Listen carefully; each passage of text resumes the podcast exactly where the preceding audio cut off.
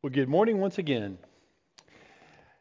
If you have your Bibles, I invite you to open with me to Hebrews chapter 3.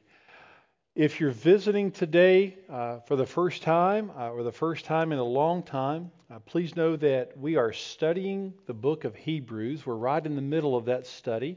We're doing a verse by verse exposition of the book. Today we find ourselves in Hebrews chapter 3 verses 7 through 19. I invite you, if you're able, please stand in honor of the reading of God's holy word. The Lord Jesus once said, He who has ears to hear, let him hear.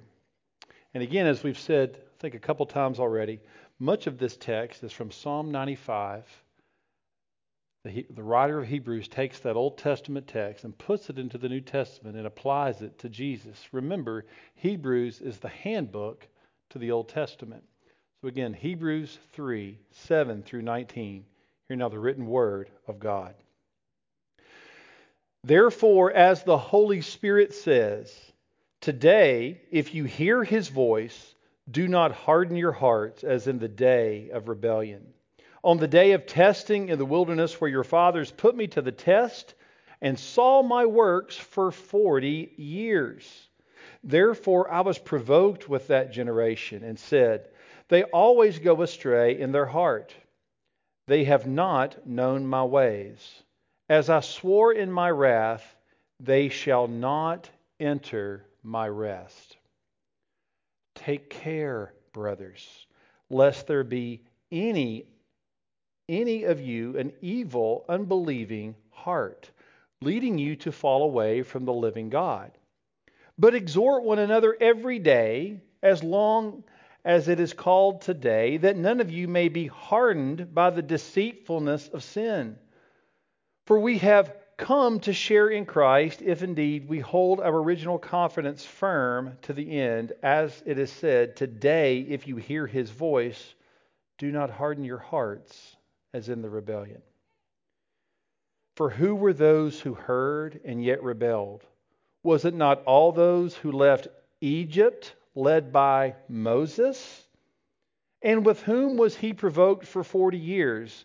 Was it not with those who sinned, whose bodies fell in the wilderness? And to whom did he swear that they would not enter his rest, but to those who were disobedient? And then verse 19. Listen closely to verse 19.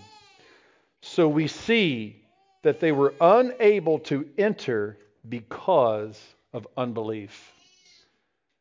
The grass will wither, the flowers will fall, but the word of our God stands forever. Let's pray together. Great and glorious God, judge of all the earth, sovereign Lord of glory, we come to thee today and as we come to your word, we're reminded that we're hearing both from the Old and New Testaments. We're reminded, Lord, that today you are being so kind and compassionate towards us by giving us indeed a warning. Father, unclog our ears, open our hearts that we might receive the things of God today. May your word go forth. Remove distractions, Lord, that we might focus upon thee and thy holy word. If there's one here who doesn't know you, we pray that they would come to Christ today. For those believers who do know you, Lord, may we just rest in your mighty grip upon our lives and thank you for the salvation that you have given us. Bless this day, we pray. In Jesus' name. And all God's people said, Amen. Friends, please be seated.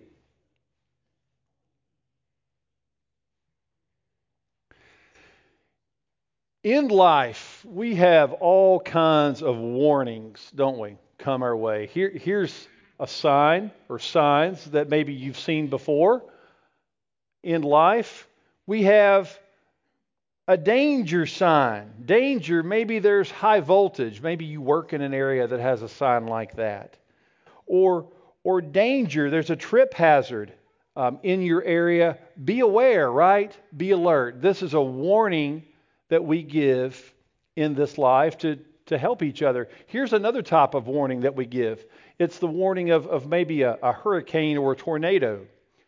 This one is a tornado warning, and, and, and we have so many details now about tornadoes. we have three different colors, three different types of warnings. We, we have what's called a watch, a, a warning, and an emergency. Three different levels just for tornadoes. I found this next slide.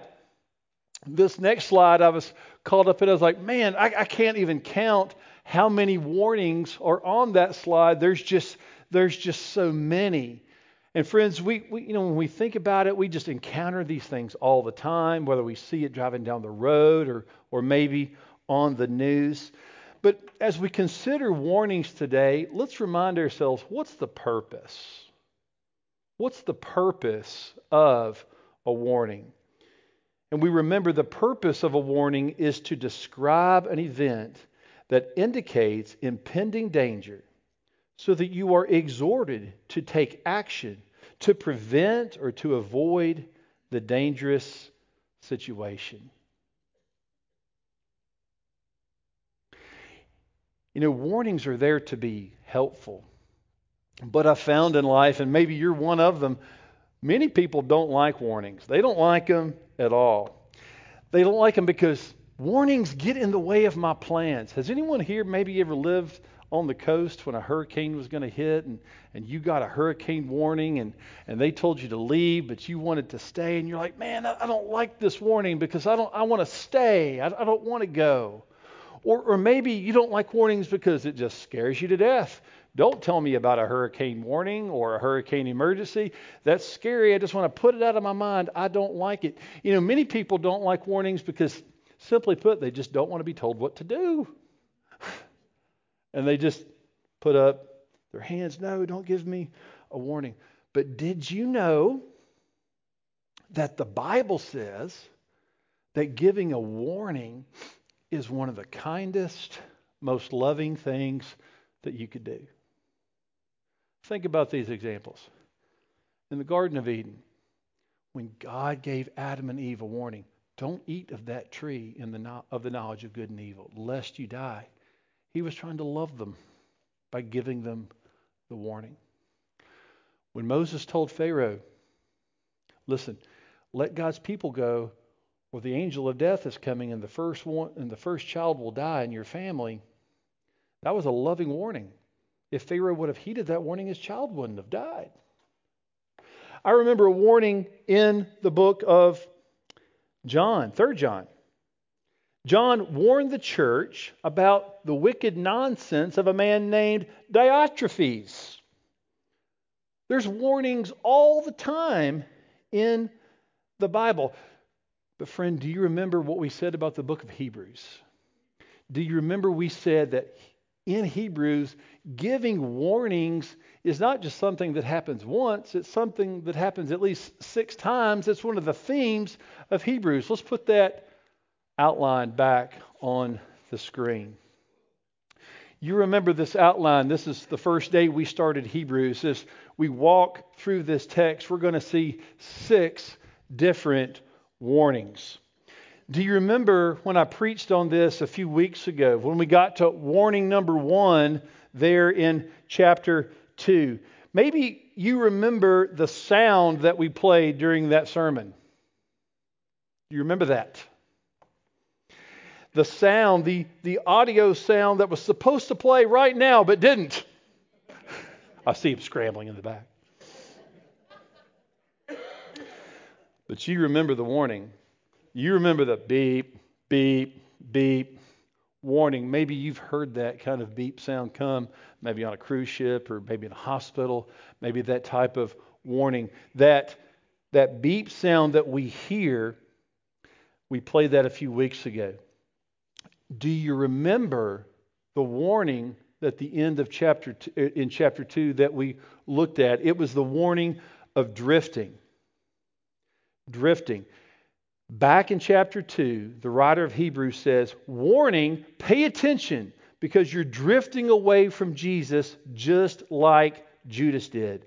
Warning, pay attention, you're drifting. Don't neglect such a great salvation because God will hold you responsible. Well, today, the author of Hebrews moves us forward. The author of Hebrews takes us to the next step so that we can learn the second warning in this book. And I want you to know that just like the author does throughout the entire book, he does it again today. The author bases this warning on the Old Testament. Remember, Hebrews is the handbook to the Old Testament. Hebrews is written to a, group of Old Testament Jewish people who had embraced Christ as their Savior, yet they were getting ready to fall back into Judaism because they didn't think Christ was enough. And the author comes to them and says, No, warning, warning. There's a warning I want to remind you of from your Old Testament, from even the Psalms. Do you remember, friends, what the Jews called the Old Testament? the Tanakh. We'll put that back on the screen. Do you see the vertical word T A N A K, Tanakh? That's the Jewish Bible. T stands for Torah, which is law. N stands for Nevi'im, which is prophets. K stands for Ketuvim, which is the writings or the Psalms. Okay? Those are the three parts of the Old Testament. Luke 24 44, Jesus talks about all three parts. But what I'm telling you today is that the writer of Hebrews is using two of those parts today. He's using the Torah, which is the story of Exodus. He's using the Ketuvim, which is Psalm 95, which we read for a call to worship. You saw it again today in the text. He uses both parts of those of the Old Testament to teach us this warning. He appeals to that story of Israel leaving Egypt. He appeals to the 10 plagues, the crossing of the Red Sea, the time of eating the manna, drinking the water for 40 years. He appeals to that story to give us this warning. So today, this text breaks down into three main points. If you have your bulletin, flip on the back right now. There's three main points of this sermon today. Number one is let's review the past. Let's take a review of the past. Secondly, let's look at a warning and exhortation for the present. And then finally, let's look at a promise for the future. Michael, I'm going to ask one thing of you real quick. If you'll put the stuff on that TV as well, that would be great. Thank you. Let's look at point number one, what I call a review of the past. Let's look back in Hebrews chapter 3. Let's reread verses 7 through 11 and also 16 through 18. 7 through 11. Again, this is the old the New Testament writer quoting Psalm 95. And notice how he says that the Holy Spirit says these things. If you ever wondered if the Old Testament was originated in God himself, here's the proof of it.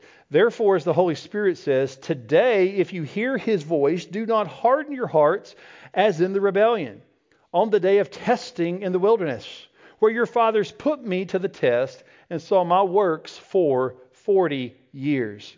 Therefore, I was provoked with that generation and said, They always go astray in their heart. They have not known my ways.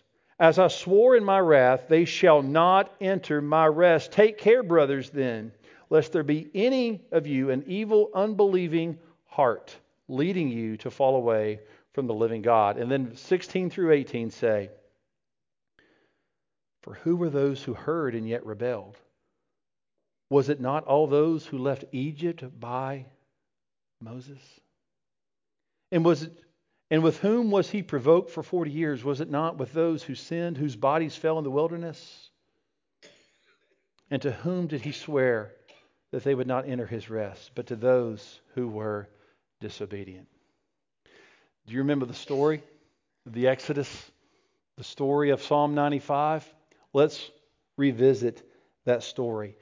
Exodus chapter 1 says, Many years after Joseph, there came a Pharaoh who didn't know about Joseph. And what did he do? He took the Israelites and enslaved them.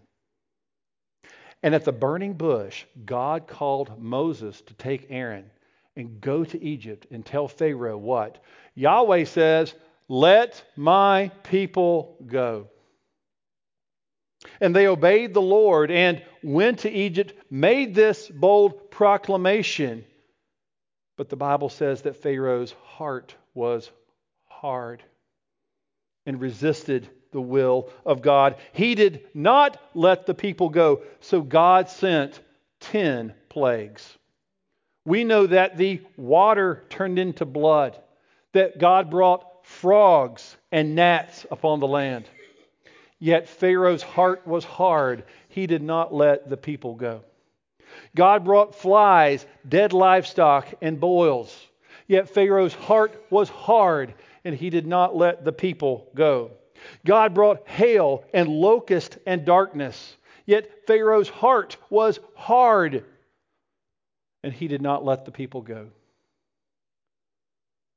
So Moses came and said, Pharaoh, one more plague coming. The angel of death is coming unless you take the blood of the lamb and put it on the doorpost of your house. The angel of death will come, and the firstborn in your family will die. But, Pharaoh, if you have the blood of the lamb on the doorpost, God will pass over you. But Pharaoh's heart was hard. The blood of the Lamb was not on his doorpost. And when God sent the angel of death, his firstborn died. And it was at that point that Pharaoh finally let Israel go. And Israel left out of Egypt and they went towards the Red Sea. And the Bible says that God led them. Imagine this. I, I, would love to go back and see this. God led them a pillar of cloud by day and a pillar of fire by night, right? And Israel went out of Egypt. And then Pharaoh said, Man, I can't believe I did that. I want those Israelites back. I'm going to go get them. So Israel is, is, they're heading this way. They're heading towards the Red Sea. Again, the pillar in front of them leading them, and they get to the Red Sea and they say, How are we going to cross this? And people started to complain against Moses and against God. And then they turned around and they saw Egypt coming after them. And they said, Oh my goodness, Moses, how could you do this to us? We were better off in Egypt because I can't go anywhere. I've got the Red Sea this way, I'll drown. And if I go this way, I'm going to be I'm going to die or I'm going to be brought back into slavery. Why did you do this, Moses? Why did you do this, God?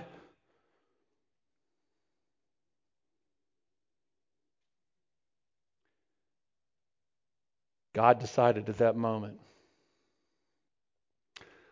these people just don't know how powerful I am.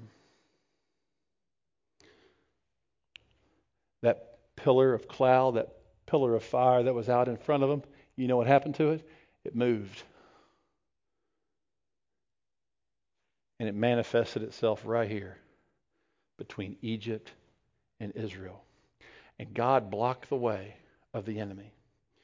If, if you read the Bible, it says that it was, it was it lit up it lit up. God manifested this presence between the enemy and his people. And then on this side, God basically said, Behold how powerful I am. And using Moses, what happened? God parted the Red Sea. Could you imagine seeing that? A wall of water on each side and dry land. You see, God was telling Israel, not only am I going to lead you, I'm going to fight for you when you can't fight for yourself, when, when, you, when you think there's no way, I'm going to make a way. I'm going to fight for you. And Israel crossed that Red Sea, and then they're thinking, oh, we're on the other side. But look, God's allowed Egypt to come. Here they come. What are we going to do? This is awful. They're going to come get us. And Israel at that moment got to behold the Lord of hosts. Read it when you get home. Exodus 15. Israel sang a song to God. God, it was you who fought for us. It was you who crashed the Red Sea down onto this, these Egyptians. Their horse and their chariots are tossed in the water. Yahweh, you are a man of war. Yahweh is your name. Lord of hosts, I give you praise. God fought for his people.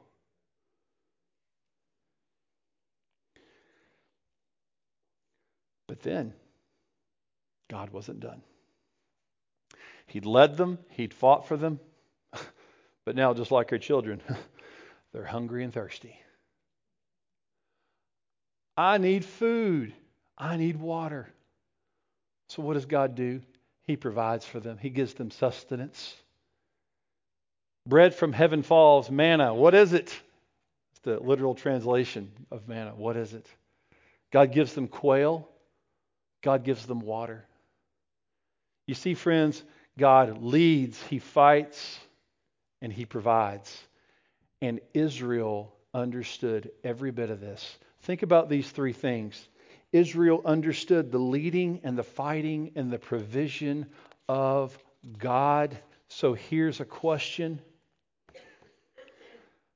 How did they respond to that? Did they react to God's leading in a good way? Did they react to God helping them by fighting for them in a positive way? Did they react to God's provision of water and quail and manna? Did they react in a good way? I wish I could tell you they did, but we know the answer. They basically said, God, no thank you. Even though you have led me, you fought for me, you've provided for me, God, no thank you. In fact, God, I'm going to complain against you and Moses continually. I'm going to form a rebellion. I'm going to deny what you want me to do because you remember the 12 spies that entered the promised land. You know that God told them to go get that land. Only two of them said, Yes, let's do it. The other 10 said, No, let's disobey God. They said, No, thank you, God, and I'm going to rebel against you. I'm going to be disobedient to you, except for Caleb and Joshua.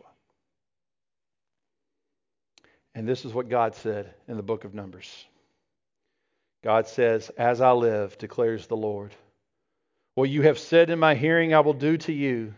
Your dead bodies shall fall in this wilderness and all of your number listed in the census from 20 years old and upward, who have grumbled against me, not one shall come into the land where I swore that I would make you dwell, except Caleb the son of Jephunneh and Joshua the son of Nun.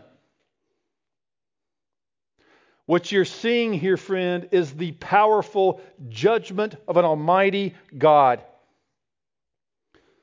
But do you see the paradox? God had been so kind to these people. God had led them. He had fought for them. He had provided for them. He had been so patient with them. But Israel's hearts were hard. They said, No thanks, God. We're going to rebel. We're going to complain. We're going to disobey. Friends, that's a lot of biblical history, isn't it? And you're probably sitting here thinking, what does this have to do with me? Let's talk about that. Because right here is where the rubber meets the road for you and for me. Here's the point we are called today to review the past and not to make the same mistake. Dr. Kruger once said it this way this is not only Israel's story, this is the story of all humanity. Think about this. Think about how kind and gracious God has been to you, dear friend. Do you know that the Lord leads us just as He leads Israel? He leads us with His Word and His Spirit. Do you know that the Lord fights for us just like He fought for Israel? Now, I'm going to preach right here. You ready? We might not have Egypt on one side and the Red Sea on the other, but let me tell you what we do have we have things like sin and death and hell that are our enemies. And if you try to take those three things on by yourself, if I try to take those three things on by myself, we're in a hot mess. There's no way we can get out of those three things. Let's start with sin. Are you sinless? Neither am I. But Jesus was. You see, Jesus took on sin. He was tempted just like we are, yet without sin. He took it on and 1. Let's talk about death. We try to keep ourselves alive, don't we? But there's a certainty every one of us is going to die. We might prolong our life a little bit, but we are going to die. But Jesus says if you're connected to Him, you can conquer death because Jesus rose from the dead. You see, when death took up on when death took on Jesus, it took on too much. Because Jesus conquered death on the third day. And if you're connected to him, though you die, yet shall you live, Jesus says, for he is the resurrection and the life. And by the way, when he rose from the dead, he conquered all of those sins that we talked about just a moment ago. He died with them but rose without them. And how about hell?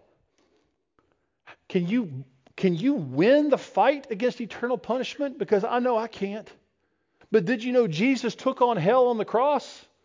The infinite Son of God took on an infinite punishment in a temporal time limit on the cross.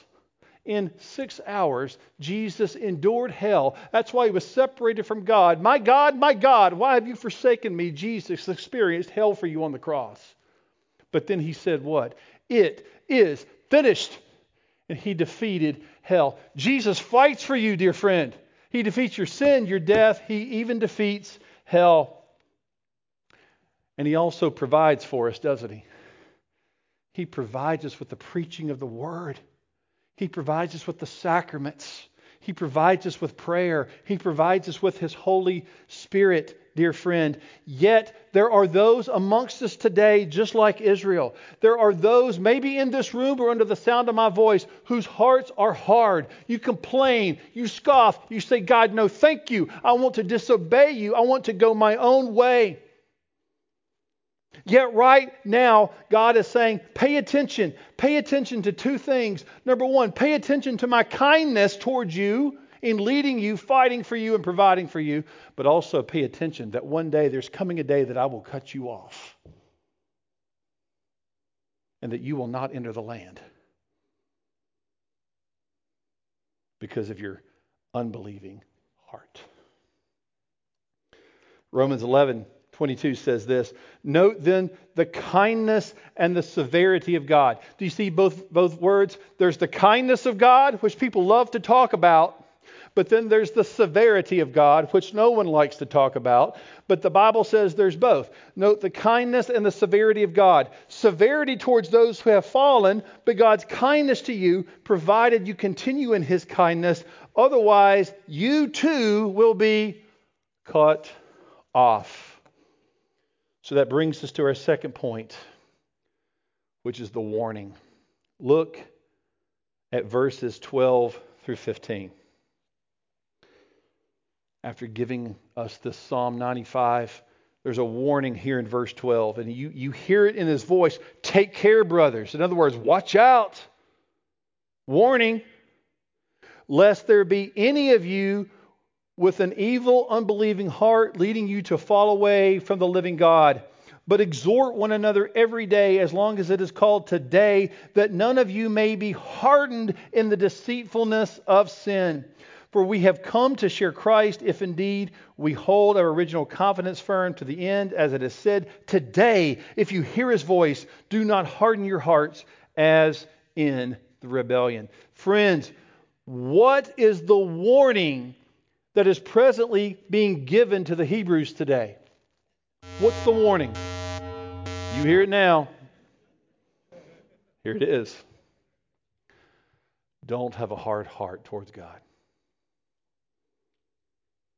As you review the past and you hear the story of Israel and you read about people being cut off from the promised land, don't make the same mistake. In other words, don't have a hard heart.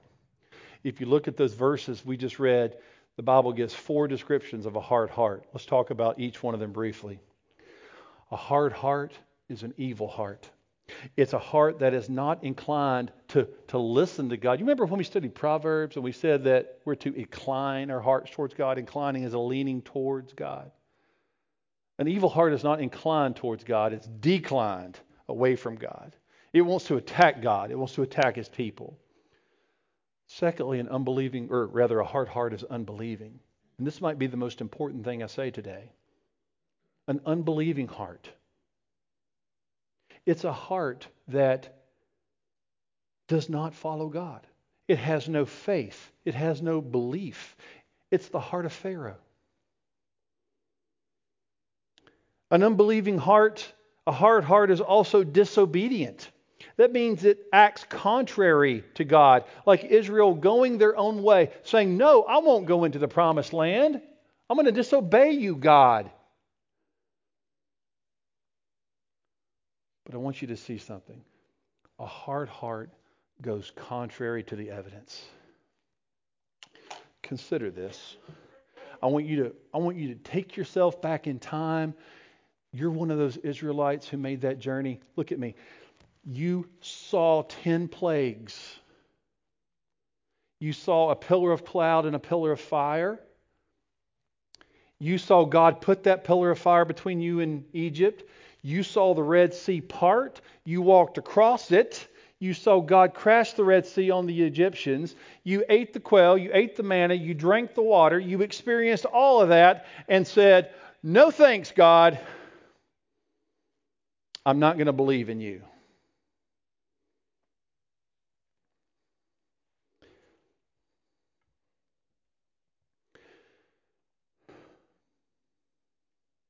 Here's what Hebrews 3 says Take care, brothers, lest there be any of you with an evil, unbelieving heart, leading you to fall away from the living God. Brothers and sisters, we do well to remember the purpose, the purpose of a warning. The purpose is to describe an event that indicates impending danger so that you are exhorted to take action to prevent or avoid that dangerous situation. So, do you hear the warning? Do you hear it? There is a warning. God says, don't have a hard heart towards God. So, again, how does this apply? Right now, I want to ask each of you to examine your heart. Just you and God. Do you have an evil, attacking heart that wants to run away from God, or do you want to run towards Him? Do you have faith in Jesus and believe in God, or do you reject Him?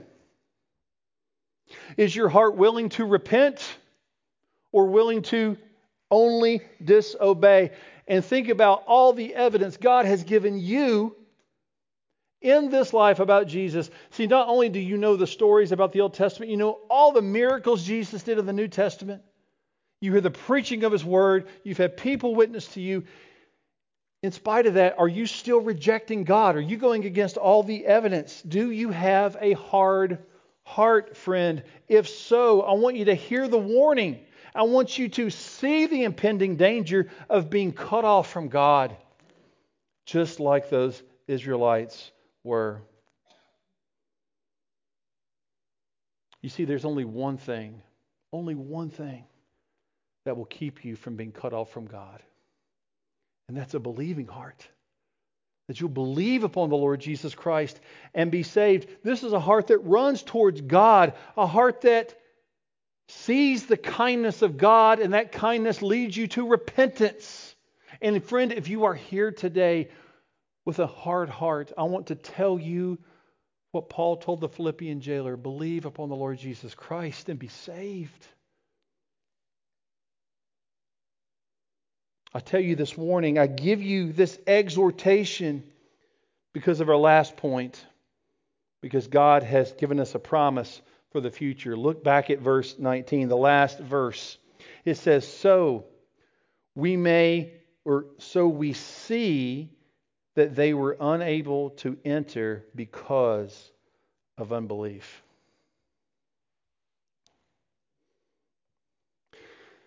Again, think about your situation. Let's bring all this to now and how it applies to every single one of us. Think about your situation. Has not the Lord led you with his word and spirit? Has not the Lord fought for you through the life of his Lord Jesus Christ? Has not the Lord provided for you in the preaching of the word, the, the sacraments, the, the Holy Spirit? In light of all that God's done for you, how are you going to respond? Are you going to be like Israel and say, Man, I've seen it all, but no thanks, God?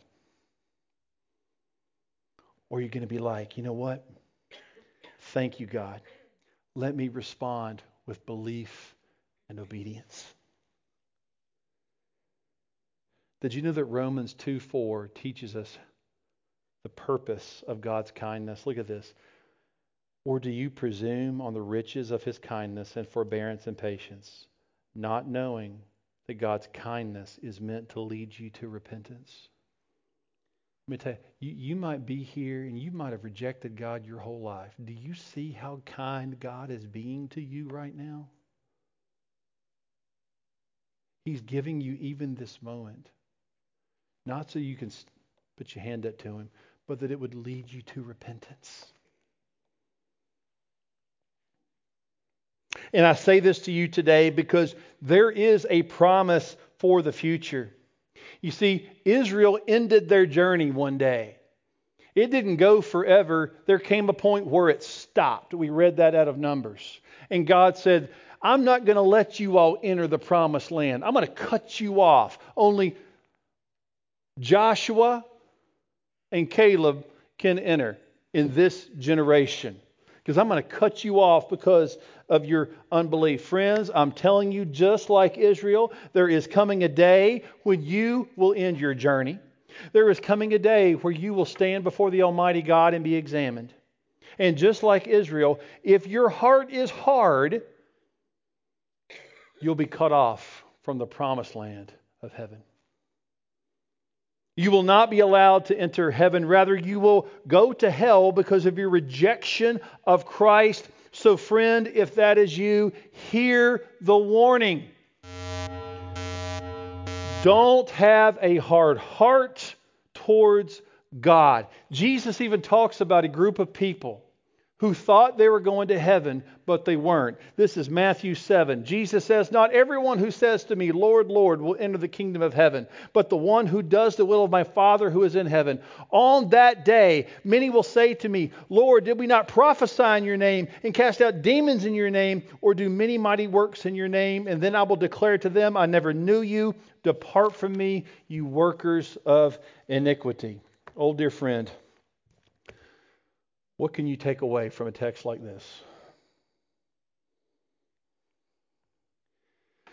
If you find yourself today with a hard heart, I want you to know you don't have to stay in that condition. If you walk through those doors and sit in this seat with a hard heart, you don't have to walk out that way because of the free offer of the gospel. My question to you is what are you going to do with God's kindness towards you right now? Are you going to stiff arm God? Or are you going to say, let me let that lead me to repentance. Believe on the name of the Lord Jesus Christ and you will be saved. Second, I'll tell you this if you're struggling with doubt, if you're struggling with unbelief in God, you're not the first ones to do this, are you? There was a group of thousands that did this, that saw everything that God did and still stiff armed God. But the lesson for you today is to hear the warning. Don't have a hard heart towards God. See the example of Israel, learn from it. Don't make the same mistake they did. They were cut off because of unbelief. My friend, my encouragement to you is believe. An entire generation didn't enter the land. So, what's the condition of your heart? I implore you as an ambassador for the Lord Jesus Christ, on behalf of God, I implore you, be reconciled to God by grace through faith. Come to Him, repenting of your sin, embracing the Lord Jesus Christ for salvation. Because if you walked in here with a hard heart, you know how you can walk out? You can walk out knowing the truth of this verse. You can walk out having assurance of your salvation. And here it is John says, I write these things to you who believe in the name of the Son of God, that you may know that you have eternal life. Guess what, friend? You can be assured of your salvation. It's not because of what you've done, it's because of what God's done for you. Do you believe? Believe upon the Lord Jesus Christ, and thou shalt be saved. Let's pray. Lord, we're so thankful for your word today. We're thankful, God, that you have given us warnings. God, some of us here today struggle so much with warnings. We, we say that, oh, the warnings get in the way of my plans. The warning makes me scared. I don't like people telling me what to do. But God, it's out of your grace that these warnings pour out. And may we not stiff arm you like that generation of Israel did. May we, God, see your kindness and may that lead us to repentance. Thank you for your loving grace for us, Lord. Work this text in our hearts and minds all this week. In Jesus' name, amen.